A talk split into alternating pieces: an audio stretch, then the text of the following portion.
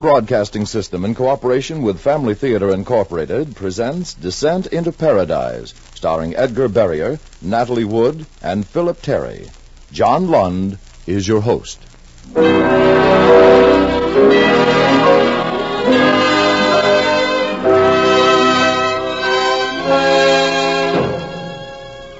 More things are wrought by prayer than this world dreams of.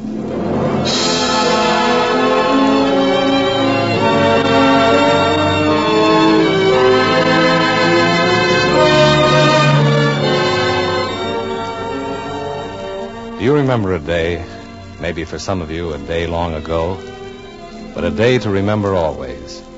The day when you stood beside someone you love and pledged your faith in one another until death do us part. And on that day, together you asked God to bless you, to bless your marriage. That is a prayer that should be on our lips, not only on the day of marriage, but every day. And when we as a family join together and ask God to bless our home, we can be sure that He will hear our prayers and help us in all difficulties. Pray together as a family. Make daily family prayer a family practice. And in your hearts and homes, there will always be the peace and happiness that comes with God's wonderful help.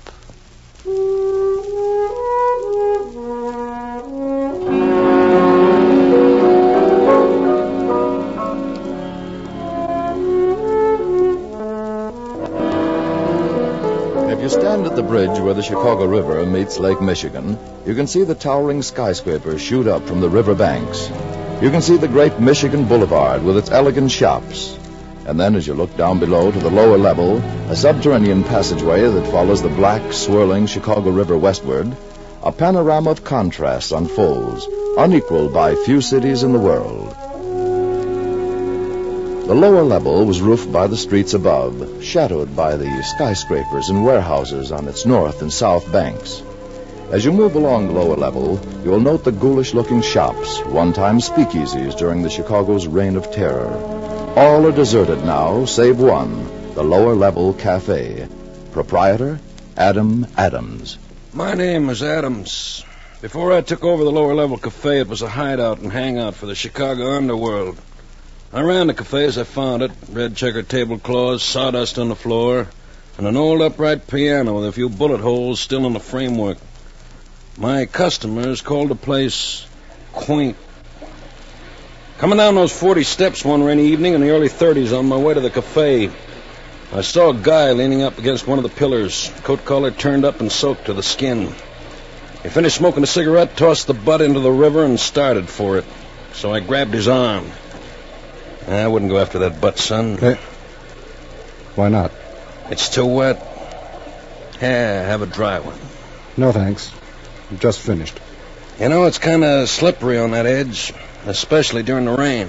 Sort of makes sliding in much easier, don't you think? Ah, it's the coming back that's tough. You see, there's nothing to grab onto. I wasn't figuring on coming back. Well, that's generally the idea until you rim. What's the matter? You broke? Does it make any difference? Ah, ah, yeah, it does. Hey, hey, look, I, uh, I know a joint where we can get some hot coffee. Free. How about it? Why not? I've got lots of time. At my cafe, I found out something about Robert Morrison. He was a piano accompanist for some big concert singer on tour. There was a nasty auto smash up. She was killed, and his whole left hand was crushed. Oh, he'd been on a bum ever since. And the river was his last beat. After I fed him, I told him I needed a piano player in my cafe. He suspected I needed one like I needed two heads.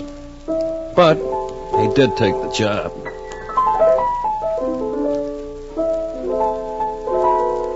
A week later, I handed him his first paycheck.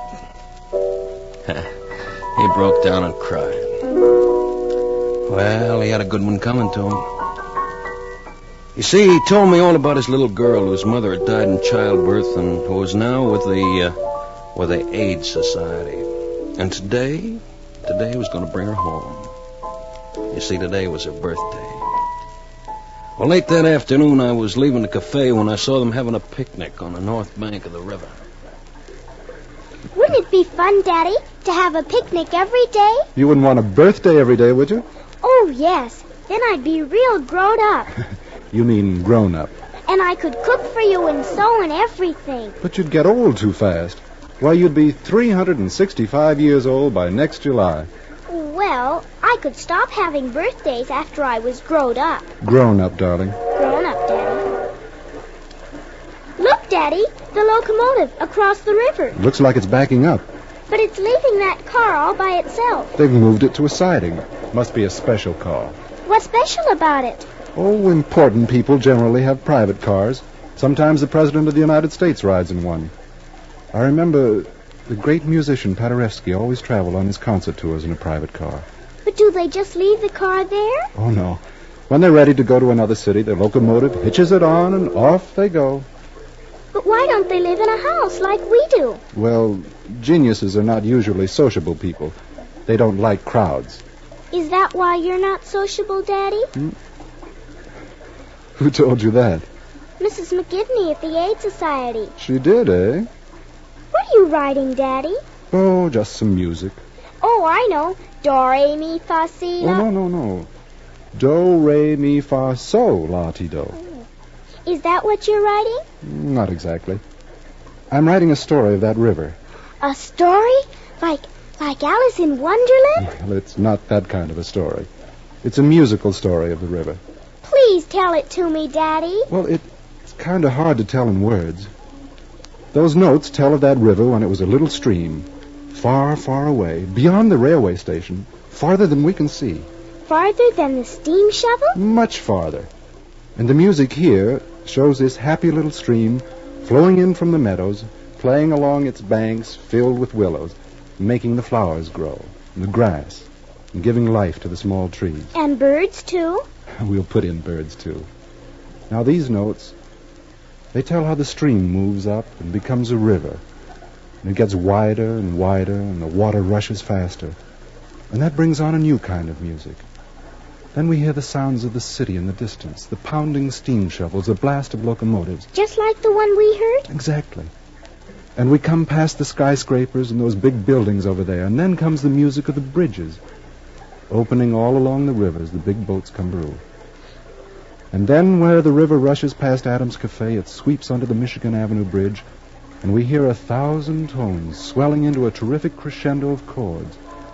And that's the death march of the river disappearing into the lake. If I could only hear it played as it should be. Why can't you play it, Daddy? It takes two hands to play that sort of music. But when your hands get better, you'll be able to play it, won't you? We'll see. Can't we be in the story? You are, darling. You're the inspiration for every note. Now you go and play while I finish putting this music down.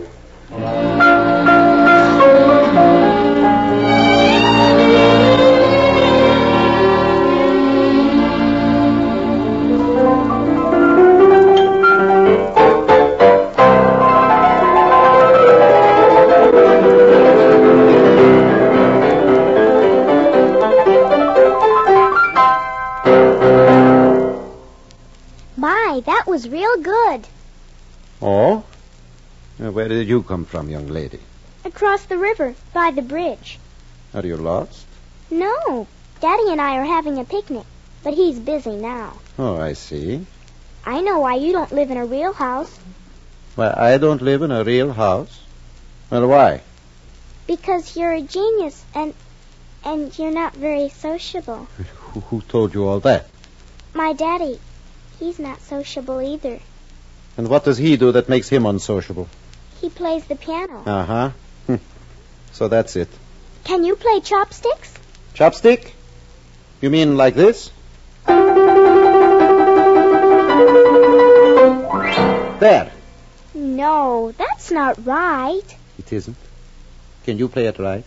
You'll have to play it with one hand like this. One, two, three, one, two, three, one, two, three, one, two, three, one, two, three, one, two, three, one. Uh, what happens to the other hand? My daddy plays it with me. Would you play with me? You mean you want me to play the right hand, is that it? Yes, and I'll count, huh? All right. You count. Now, ready, begin. One, two, three, one, two, three, one, two, three, one, two, three, one, two, three, one, two, three, one, two, three. Wasn't that much better? Brava, much. That's the way my daddy and I play it. What's that music on your piano? Something I was practicing. Would you like to hear it? Oh, yes.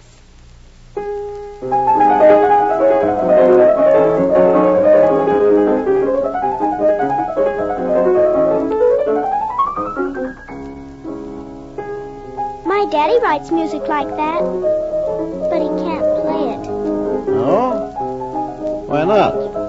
He hurt his hand, and he hasn't played for a long time. Oh, He used to play with two hands just like you. I'm sure it will get well again. Now, don't you think you better run along to your picnic? Your father might wonder where you are. Do you live in a train all the time? No, only when I'm traveling. Wouldn't you rather live in a house? Well, this is a little more convenient. You could come and stay with us. I could ask my daddy. You're a little princess. What's your name? Margaret Morrison. What's yours? Jose Miguel Argentino. Gee, that's a funny name. Is it your real name? Uh, yes. You're sure you're not making it up? Like Jabberwocky and the Gryphon or the Bandersnatch. no, no, I didn't make it up.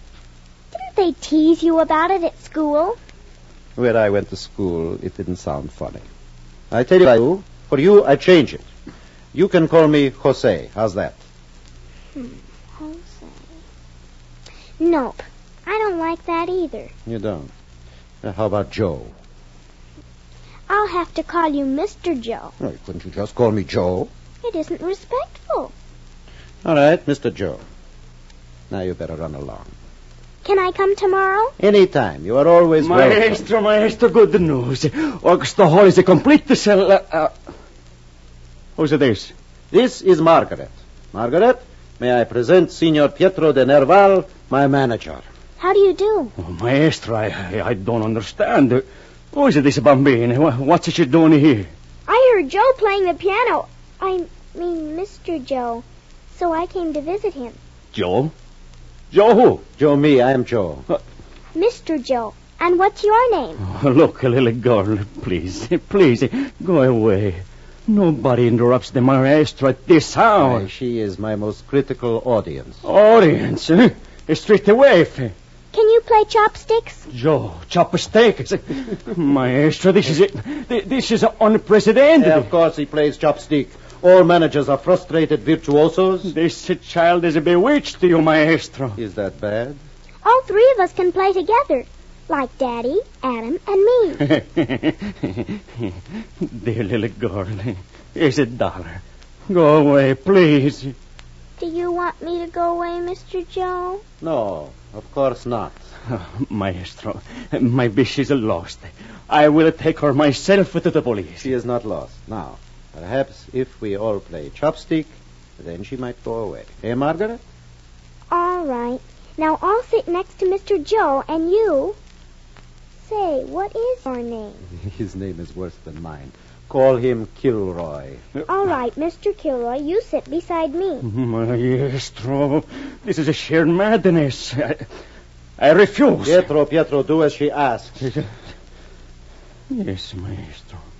Now, you, Mr. Joe, play with the right hand, and Mr. Kilroy play with the middle, and I'll play down here. Ready? Ready? Pietro? Ready. Now I'll count. One, two, three, one, two, three, one, two, three, one, two, three. Mr. Kilroy, you're playing the wrong note. One, two, three, one, two, three, one.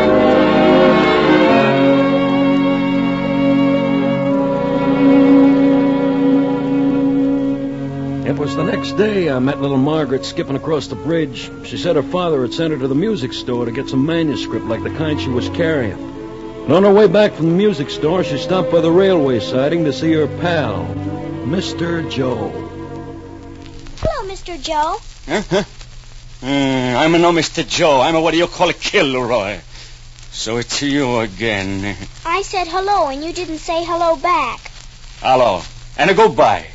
The maestro's in a No mood. He's upset. Goodbye, goodbye, goodbye. Go. You mean Mr. Joe's stomach is upset? His stomach, his head, everything is a bad. The bad. The goodbye. Why, that's terrible. I know just the right thing for him. Now you just hold this music for Hey, me. now, wait a I'll go to Mr. Gleason's drugstore. No, no, please. You put him right to bed and take his temperature.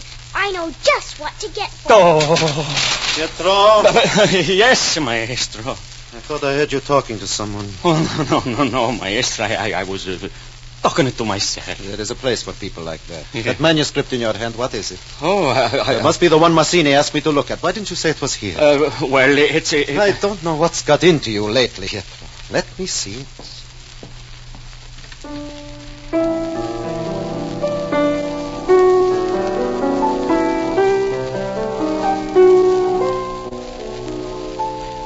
Pietro, listen to this.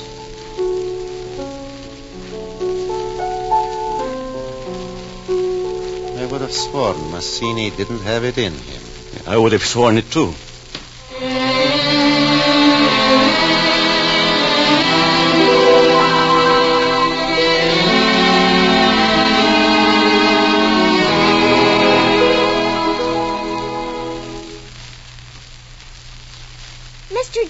You. Why aren't you in bed? I brought you some castor oil. Bed, castor oil. Oh. Mr. Kilroy said your stomach was upset. I, I, you just said he was upset. You said stomach. Oh, maestro. this is too much. You don't sound like you're sick, Mr. Joe. it really was. But you have restored me. I'm fine now. Oh, well, I better go home now. My daddy is waiting. Oh, yes, yes, darling. Go home. Can I have my daddy's music, Mr. Uh, Kilroy? music? Oh, yes, yes, here it is, right on the piano. Wait a minute. Eh. Pietro, I thought you said this was Massini's music. That's my daddy's. Mr. Kilroy was taking care of it for me. Oh, maestro, I tried to explain. Let me get this straight. That music was brought here by the child. Yes, and it belongs to my daddy. Look, maestro, it, it's very possible that this man Morrison can be a, a copyist for some well-known composer. He does not. He works for Adam, and he wrote that because I sawed him. Saw him. Saw him. Well, Margaret, maybe he was copying those notes from some other score. He did not. Because it's all about a little stream with flowers and trees and the birds singing. You mean this part?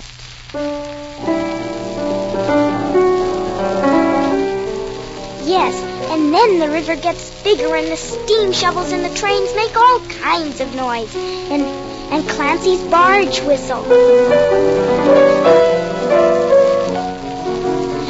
And then there's the big buildings, and then the river goes by Adam's Cafe, where my daddy works. He plays the piano in Adam's Cafe. Yes. Hmm. So that's it. Now, where's the rest of the music? You didn't lose any pages, did you? No.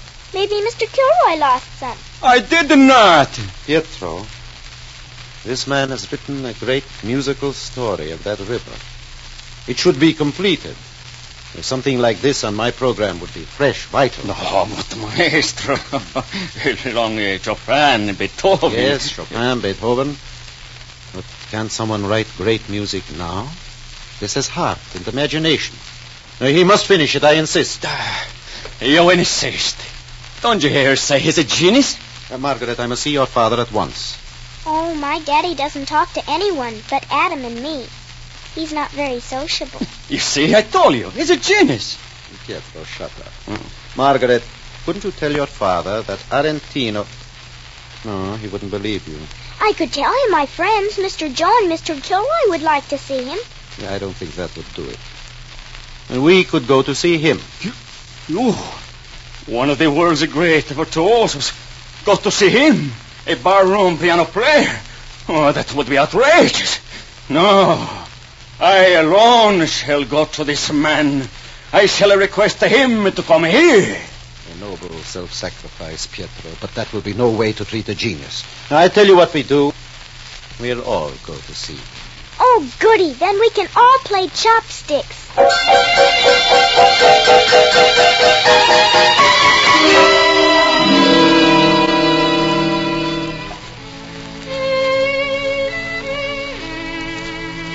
It was later that same afternoon when Morrison came to my cafe looking worried. He told me how he sent the kid for some manuscript paper more than two hours ago and she hadn't come back. He thought she might have stopped over to have a chat with me because she was a great one for making friends. Well, we both started to look for her when all of a sudden, coming down the 40 steps from the bridge was little Margaret with two men. Morrison's first reaction was truant officers, so he asked me to talk to him and he slipped back into the cafe. Yoo-hoo, Mr. Adams. Hello, Mr. Adams. Oh, oh, hello, Margaret. Uh, gentlemen, I'm, I'm, I'm sorry about this. It won't ever happen again. This is Mr. Joe and Mr. Kilroy. Yeah, Mr. D- D- Kilroy? the name is De Nervale. Pietro De Nervale. And this Never is... mind, Pietro. As you were saying, sir. Well, I, all I was saying is, what can I do for you boys? So, do you know who this Uh, is? Pietro, please, please. Mr. Adams, where could I find Margaret's father? Oh, you're an old friend of Morrison's, that it? No? A new friend. Well, that's okay. He's right inside the cafe. There's my daddy. Daddy, this is Mr. Joe and Mr. Kilroy. The name is Arentino. Argentino, the pianist. Hey, you see? He knows. Oh, why don't you crawl into the woodwork, pal? Morrison, this manuscript, is it your own composition? But how did you get it? Yeah, that's another story, but is it yours? Yes, but I, I still don't understand. Margaret brought it to me, accidentally, of course, and I left it with Mr. Kilroy. It was a heavenly inspired accident. And it was great in what I heard. yes, yes, yes, Pietro, and of course you mm. did. But it isn't finished yet. That's one of the reasons I am here. If you would finish it, I should like permission to include it in my repertoire. I want to present it next Sunday at Orchestra Hall. The maestro will bring you fame and No, fortune. Pietro, please. What do you say, Morris? May I use it? I don't know what to say. I wrote it just for something to do.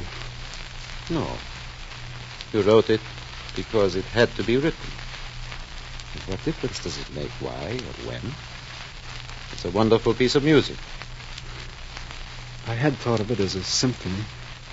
It needs strings, brass, so many instruments.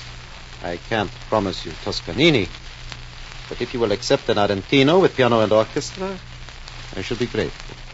Gee, Daddy, and then we can hear the steam shovels and the squeaking bridges and everything. Well, it, it may not be ready in time, maestro. Uh, uh, possibly we can play it later in the tour. Possibly we will play it here, if it means canceling a dozen engagements throughout the country. Mr. Argentino, I'd like to ask a favor. Yes? I've never heard this composition played with two hands. Would you play it for me? Thank you for the privilege. And Daddy, shall I tell him about the little stream and how it growed? Grew, Margaret. Yes. Yes, I think he understands these things and much more.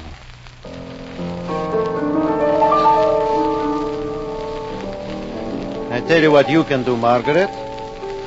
You can explain them to Mr. Kilroy while I play music.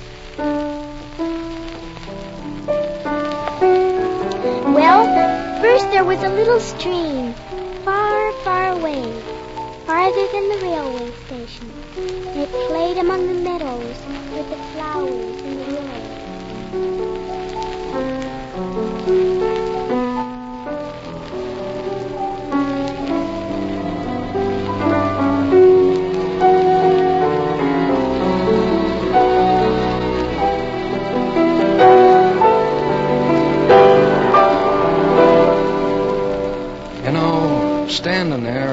This was like, well, like remembering a dream.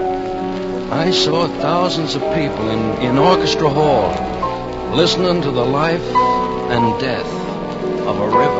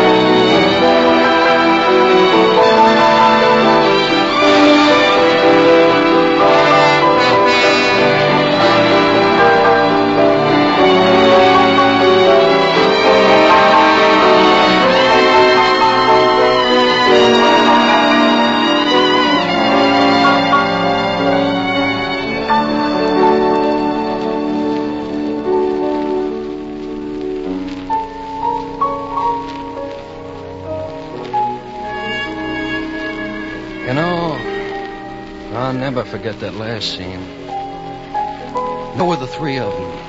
Argentino, little Margaret, and Morrison. Each held a child's hand as she went skipping up the 40 steps to the upper level. And I said to Kilroy, who was walking with me, Well, I seen it happen. A stairway to paradise that led down to a riverfront. but Kilroy wasn't listening. He was looking up at the little girl, nearly, nearly bawling, and mumbling something about Of such is the kingdom of heaven. Yeah. Of such is the kingdom of heaven.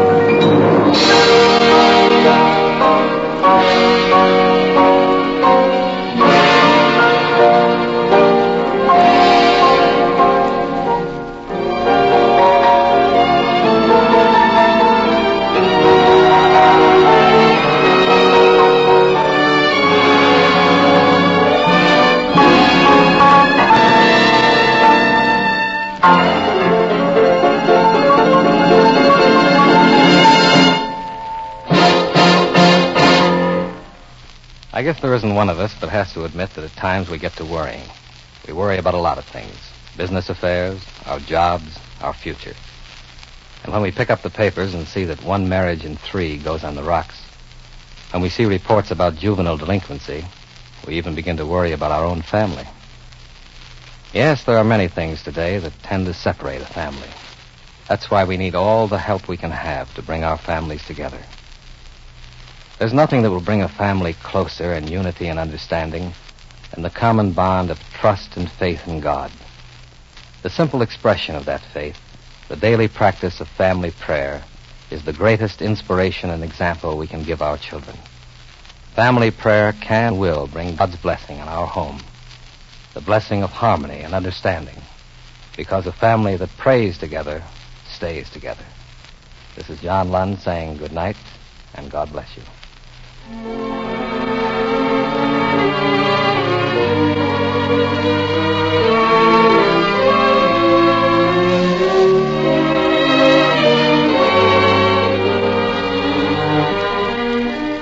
Before saying goodnight, we'd like to thank Natalie Wood for her performance as Margaret, Edgar Barrier for the role of Jose, and Philip Terry for his performance as Morrison. Our thanks also to John Slott for adapting his play for radio, and to Max Terr for his music. Heard in tonight's play was an adaptation from Victor Young's Manhattan Concerto, played by pianist Harry Sukman. Mel Williamson directed, John Ryder produced the program. Others who appeared in tonight's program were Lou Merrill and Jack Petruzzi. Next week, our family theater drama will be No Greater Love. Your host will be Frank Leahy.